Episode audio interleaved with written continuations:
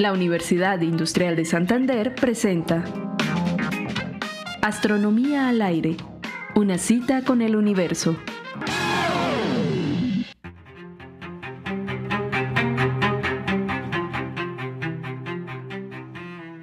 Nuestro universo se está expandiendo.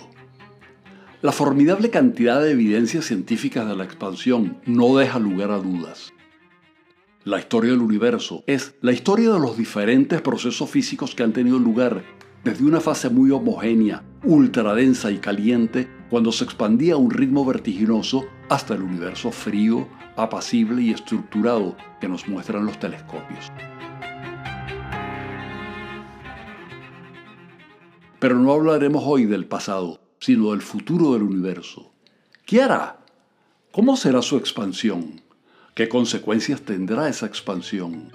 Del futuro del universo conversaremos hoy. Para calibrar cuánto se ha expandido también nuestra comprensión del universo, recordemos que hace apenas 100 años, que no son nada, no sabíamos que existían cientos de miles de millones de galaxias. No se habían formulado las leyes de la física cuántica, ni se había descubierto el neutrón ni la antimateria.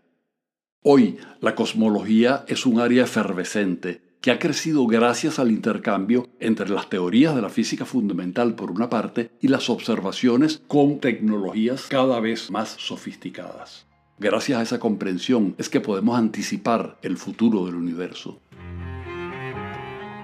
La física es experta prediciendo, y lo hace por cierto con más dignidad y eficiencia que la bola de cristal, la carta astral, el tarot, la borra del café o los horóscopos.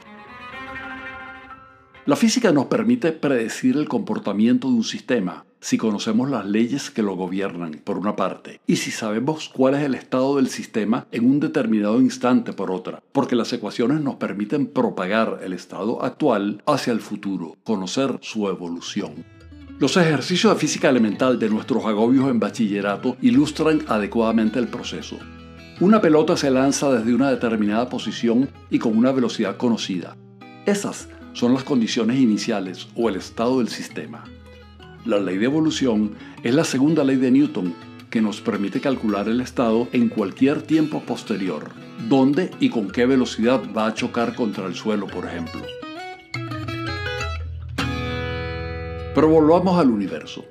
Conocer su estado significa conocer varias cosas. En primer lugar, el ritmo actual con el que se está expandiendo, es decir, cuánto se incrementa la velocidad de recesión de las galaxias con la distancia. Esta cantidad se llama constante de Hubble y conocemos su valor con suficiente exactitud. Además, necesitamos conocer las proporciones actuales de todo aquello que cree gravedad, porque la gravedad gobierna la expansión. Diversas observaciones permiten concluir que actualmente del total de contenido de masa y energía de nuestro universo, alrededor de un 30% corresponde a la materia. A la radiación electromagnética le corresponde un porcentaje insignificante, menos de una milésima por ciento. El 70% restante lo constituye la energía del vacío o constante cosmológica. Estos valores deben ser insertados en la ecuación de evolución para que ella nos diga cómo va a ser la expansión del universo en el futuro.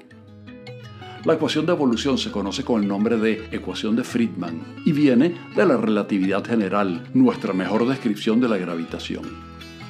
Al resolver la ecuación de evolución, la solución nos informa que nuestro universo está en una fase acelerada y a medida que pasa el tiempo tenderá a una expansión exponencial como consecuencia de la aceleración de la expansión, las galaxias traspasarán la frontera más allá de donde su luz nos pueda llegar y quedarán fuera de nuestro campo visual. Para todo tipo de efectos, ellas habrán desaparecido. El universo pleno de galaxias que nos ha retratado el telescopio espacial Hubble y el James Webb simplemente no existirá. La Vía Láctea estará sola con las pocas galaxias cercanas que no se alejan actualmente. Este escenario plantea un problema profundo porque en el futuro las evidencias del Big Bang se habrán perdido irremediablemente. No habrá galaxias para verlas alejándose. Y la radiación cósmica de fondo, gran evidencia del Big Bang, se hará tan débil por la expansión que será indetectable. Vivimos en la época privilegiada en la que podemos tener a la vez evidencias del Big Bang y de la aceleración de la expansión. Los presuntos astrónomos de esa época futura que consigan nuestros textos, cursos y videos de YouTube sobre cosmología tendrán que reconstruir adecuadamente la historia y entender que hubo un Big Bang, que hubo millones de millones de galaxias y que la aceleración de la expansión producida por la energía del vacío arrasó con la evidencia y produjo un universo solitario, frío y oscuro. Eso, es lo que ocurrirá en el futuro. La física sabe.